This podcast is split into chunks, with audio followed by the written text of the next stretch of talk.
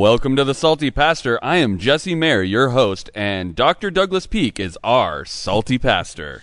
I have to say that I am pretty amazed at the growth of this podcast over the um, almost 33 episodes that we've done. yeah, And the audience is expanding at an amazing rate, especially for something so new. We're feeling a lot of love from a lot of people, people constantly coming up and saying, Hey, you're the guy that's with Dr. Uh, Peak on the Salty Pastor. We listen all the time. You're famous now. I'm famous as the guy next to you. I'm the guy. I'm the guy. You're that guy. I am that guy.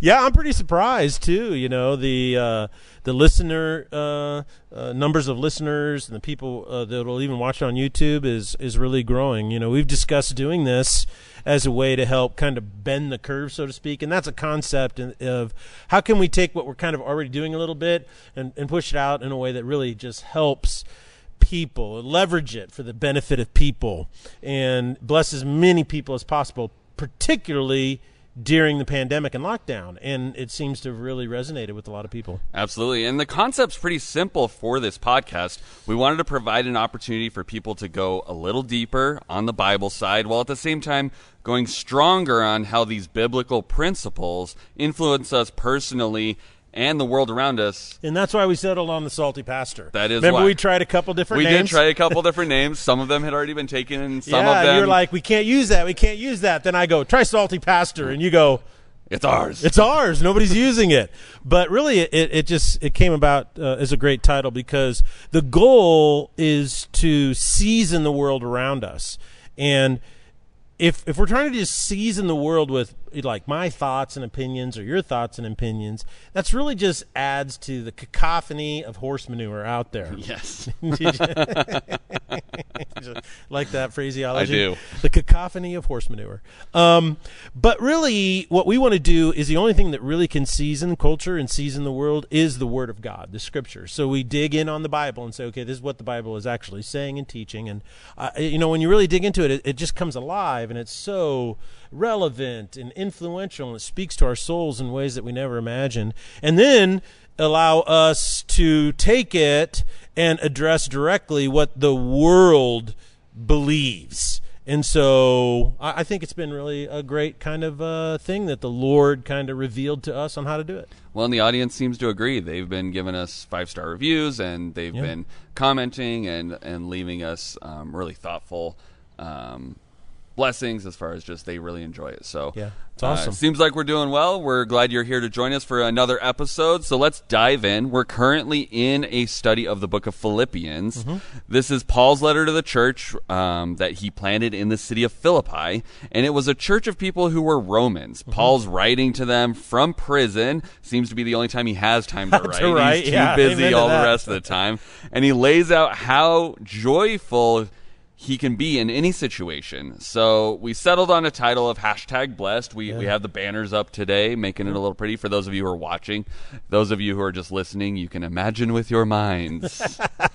How awesome Jesse made it look. Well, you know, today is November 3rd. It's voting day. A lot of people are going to be going out and voting for all the different elected officials, state, local, federal, across the board. And I think today's podcast and the study of Philippians is really needed because half the country will be happy tomorrow and the other half upset if we know who wins and who doesn't. So, as I've been saying, you know, I think Paul teaches us how to be uh, uh, how to live blessed even when we're stressed. well, and since we started this series, our engagement has gone up almost forty percent. So why does this series seem to be resonating so strongly with people? Well, I think everybody really realizes deep in their soul that they were meant to experience joy. You know, life is hard when we suffer, either emotionally or physically or mentally. It's hard. Uh, we just naturally are magnetically pulled, gravitationally pulled towards joy and, and happiness. People are thirsty for joy because, as C.S. Lewis says, we're created for joy. Things like despair, negativity, unhappiness, it's exhausting. You know, it's exhausting on you. It, it- it- Absolutely. yeah, it runs you down. It's bad for your physical health, your mental health, your emotional health, let alone your spiritual health or your soul. So I think that's why peop- this resonates with people because it's really helping them realize, well, I'm made for this and I want to discover more about it. Well, let's jump into some passages um, that you'll be preaching on this coming Sunday, uh, November 8th. Uh, we're going to be in Philippians 2 12 through 30. Give us a brief overview um, and why you organized it this way. Well, I think that I broke it into two sections because uh, section one of chapter 2 contains the Christology. This is a section where Paul describes the very nature of Jesus Christ and how the incarnation worked. Well, and that's what we covered last week. Last right? week, yeah. And so explain incarnation. Well, incarnation is simply a term that refers to what Jesus did when he was born. So, Christmas, we celebrate Christmas, is actually a celebration of the incarnation. And the prophet Isaiah said uh, it this way He said, The Messiah will come, and his name shall be called Emmanuel, which means God with us. So, God came to be with us in the form of human. That's called the incarnation incarnation. And even though Jesus was born a baby, Paul's words in chapter 2 show that he was God first, and then he emptied himself to become a baby human and walk among us. And that's what sets Christianity apart from any other religion, any other philosophy or belief system out there, because God actually came to us. So, based on what he did by becoming human, we can follow what he did. Why would a person want to do that? Well, to be joyful you know, to be filled with happiness. When we follow the path of what Jesus did in the incarnation, we can think. So if we think like him, then we can act like him. And that allows us then to really be more joyful than we ever uh, imagined. Our model is Jesus. And if you've come to Christ in a redeemed relationship, then you have the power of the Holy Spirit. The Holy Spirit is God's or, Jesus' divine presence with you at every moment that empowers you to follow his example. And that's why thinking like him helps you act like him because the Holy Spirit is moving through you to do that. And so the reason you want to follow his path is because the world's path just doesn't work. It promises, but it never delivers. So we want to focus on more specifics of how to change our attitude about our lives because Jesus had an attitude right? A perception of the way reality exists. And so if we follow his attitude, then we're going to experience more joy than we ever imagined. Well, let me read the first set of verses in this section. So we're going uh, chapter 2, 12 through 18. And it says, So then, my beloved, just as you have always obeyed, not as in my presence only, but now much more in my absence, work out your own salvation with fear and trembling. For it is God who is at work in you, both to desire and to work for his good pleasure. Do all things without complaining or arguments, so that you will prove yourself to be blameless and innocent, children of God above reproach in the midst of a crooked and pers- perverse generation, among whom you appear as lights in the world, holding firmly the word of life, so that on the day of Christ I can take pride because I did not run in vain nor labor in vain, but even if I am being poured out as a drink, offering upon the sacrifice and service of your faith, I rejoice and share my joy with you all. You too, I urge you, rejoice in the same way and share your joy with me. Well, that that's just a great passage of scripture. And if you've been listening, you know that we have been talking about how to change our baseline attitude. Moods change, they go up, they go down, but they always regress back to the mean or your baseline. So last week we pointed out uh, how Paul showed us by following this example of humility from Jesus, our attitudinal baseline becomes more joyful. And that, of course, results in just a standard baseline of happiness in our lives. Right. So this section points out to the overwhelming influence of a negative baseline in your life. So he kind of is, it's like a juxtaposition, a comparison. And what he says, notice what you just read, he said a couple things. He goes, This is what is going to give you a negative attitude about the reality of your own life. And that is number one, not taking your faith seriously. He says, number two, ignoring God is at work within you. So if you ignore that, your attitude is going to get more negative. Grumbling and complaining, arguing and disputing. You know, you become combative. You become constantly at odds. You're always on edge. These things make you more negative. uh, becoming over friendly with the culture around you. Instead of trying to be a light to the culture and salty with the culture, you just want to swim in it and enjoy all that it has to offer. And and then finally, this is very important. A lot of people don't make this connection that people are always like, you know, I, you know, I know I should read the Bible more. I should study the Bible more. Uh, I wish I knew more, but I just don't have time. I just don't like it. Da, da, da. Well, he specifically says here at the end, if you can't hold firmly to the word of life, then you're going to be much more negative and have less joy. Hmm. So, so uh, Philippians two uh, here, really beginning with verse twelve. Let's kind of break it down specifically. He says, "As you've always obeyed." Work out your own salvation with fear and trembling. Now, a lot of people want to focus, well, what does fear mean? Well, it means you should have a healthy respect for what is about your faith and you should take it seriously.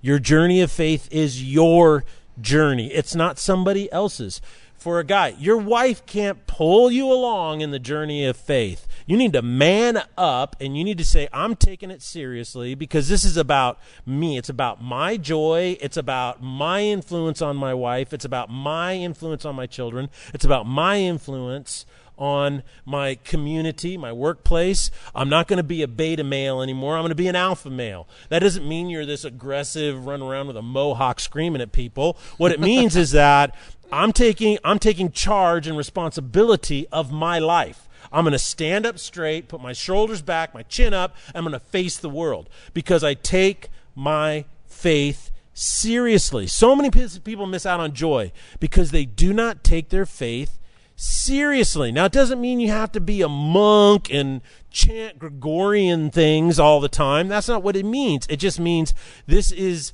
a driving factor in my life. And the thing is, is if you have expectations for the benefits of faith, right? You say, "Wow, I want my faith to help my marriage or help me find the right person to fall in love with and marry. I want it to influence the way I raise my children so they grow up to be great human beings.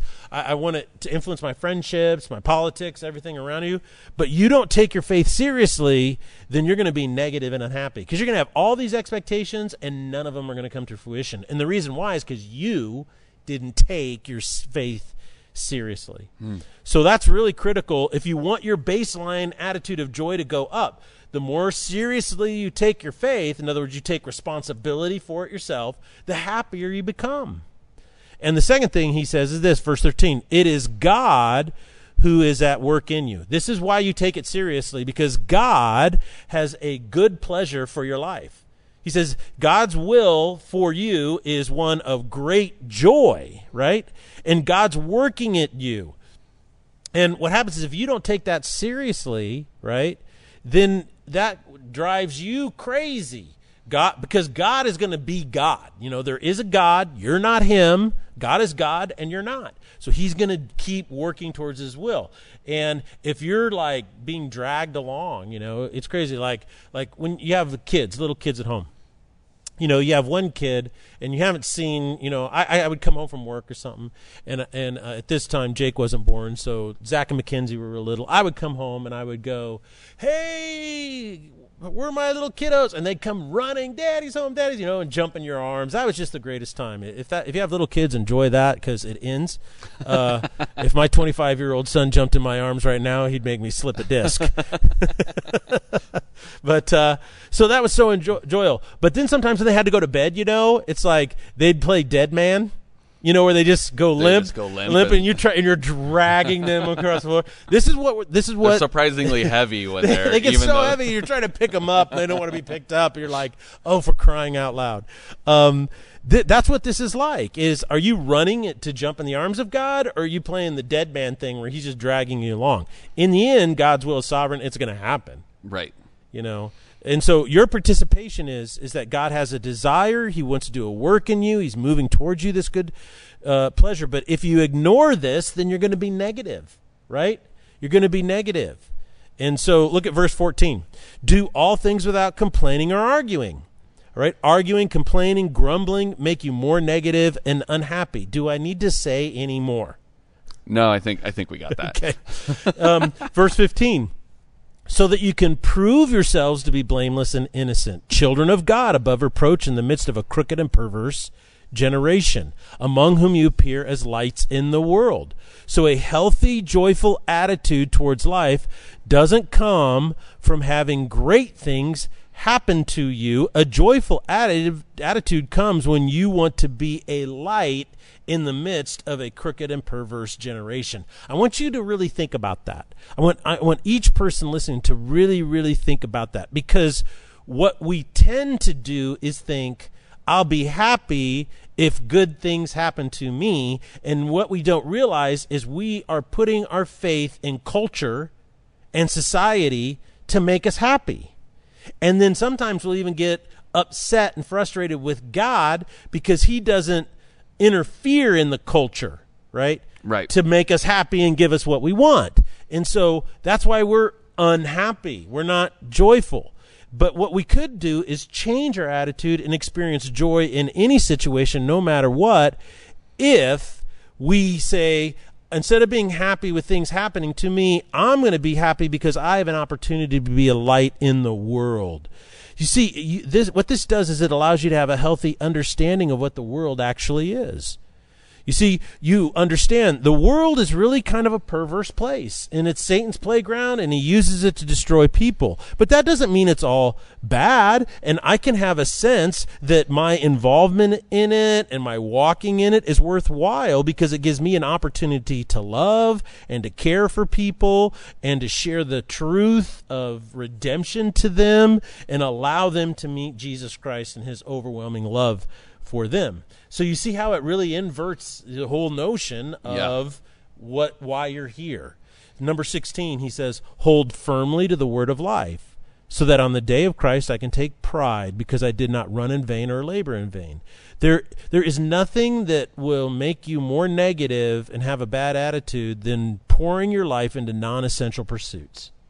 Because they ultimately drain the joy from your life.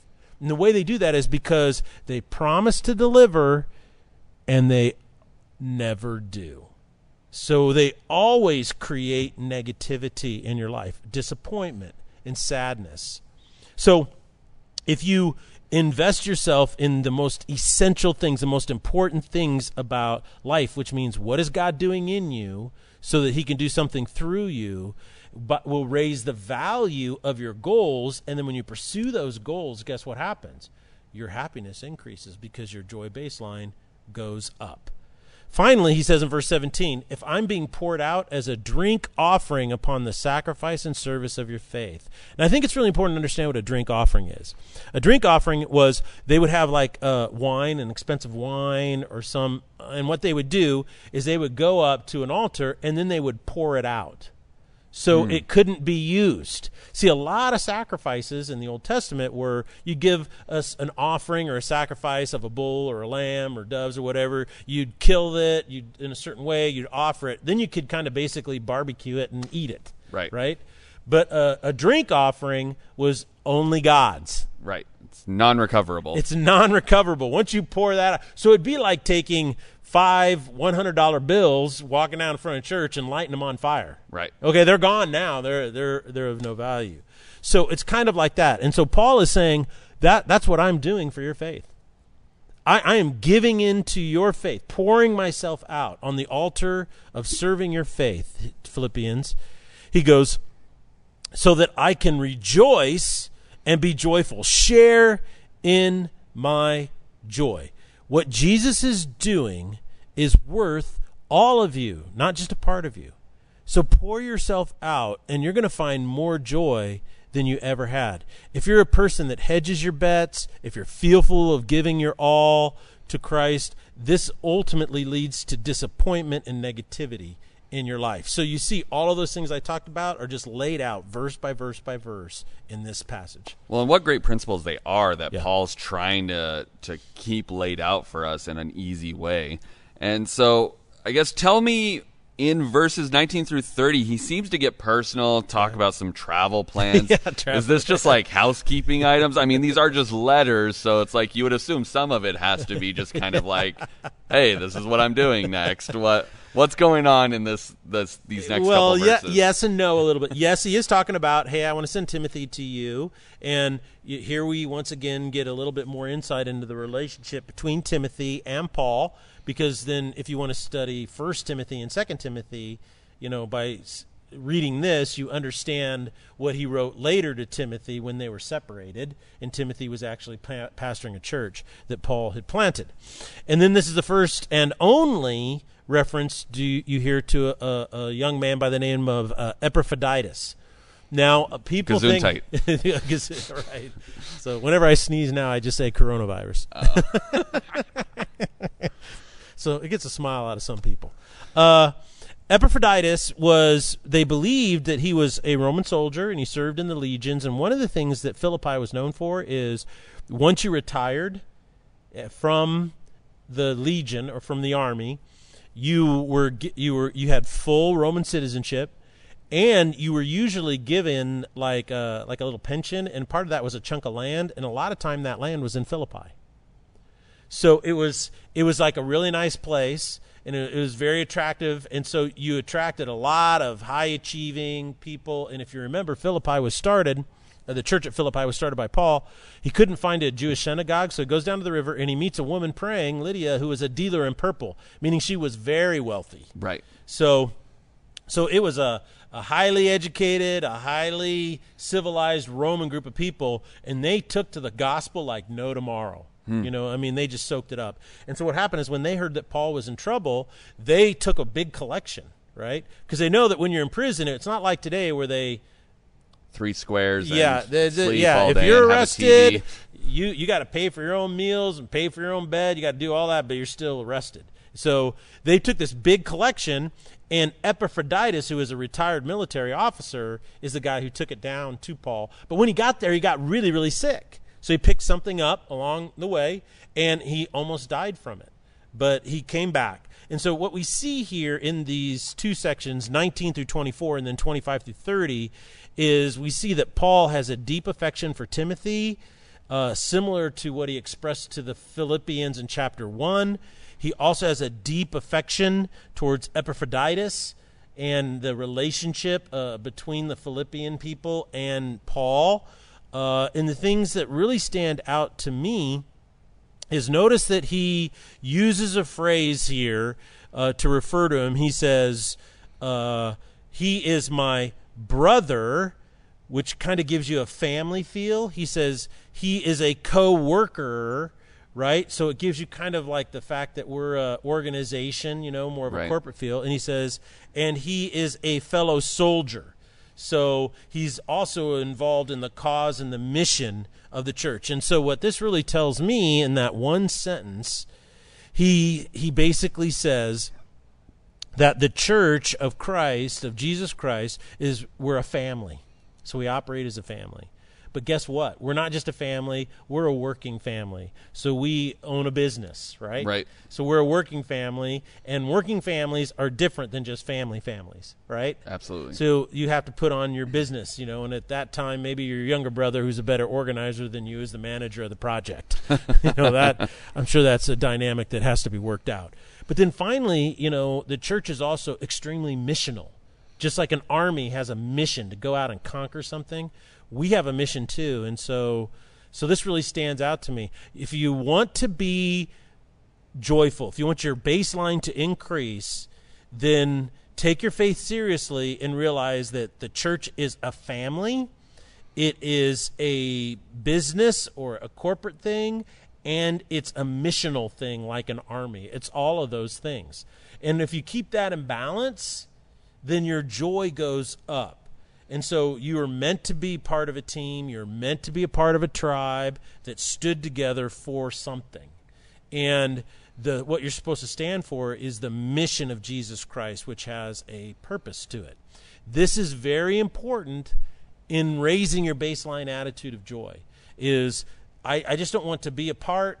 I want to know where I fit, the corporate part or the business part, and I want to be able to make a difference in the world out there. I want to shine like a star, or I want to be a light to the world as a part of the church. I may not be the you know the twinkly part at the front or the top of the Christmas tree, but you know I want to be the pine cone in the center. You know I'm I'm warm, protected from the elements, but I'm here seeding super or, or, or future events or Right. future things. Wherever you fit, you should fit somewhere. And what that does is that increases your baseline attitude of joy. Well, that is amazing thoughts from just even a part of a chapter. I mean, Part we usually chapter, yeah. Mm-hmm. cover, you know, full chapters, and uh, it seems like Philippians is a deep dive, and there's so much to absorb. So it's fun to just break it down even smaller and really see what Paul was sharing with these guys. So. Um, this is kind of Tuesdays. Those are always kind of our deep Bible study. Thursday, we're going to be diving into how these principles apply to your life and to the world around you. Um, we just are really glad you guys have been on this journey with us. Make sure you're sharing this with your friends, leaving reviews if you haven't. Leave some comments on the YouTube one. We love hearing what you like, what you don't like, um, what you'd like us to talk about next, things like that. So Yeah, please be doing from you. that and share it with your friends and family. And you know, last thing I would say is make sure you you get out and vote if you haven't already. If you haven't already. Thank you so much, and we'll see you on Thursday. All righty, blessings everyone.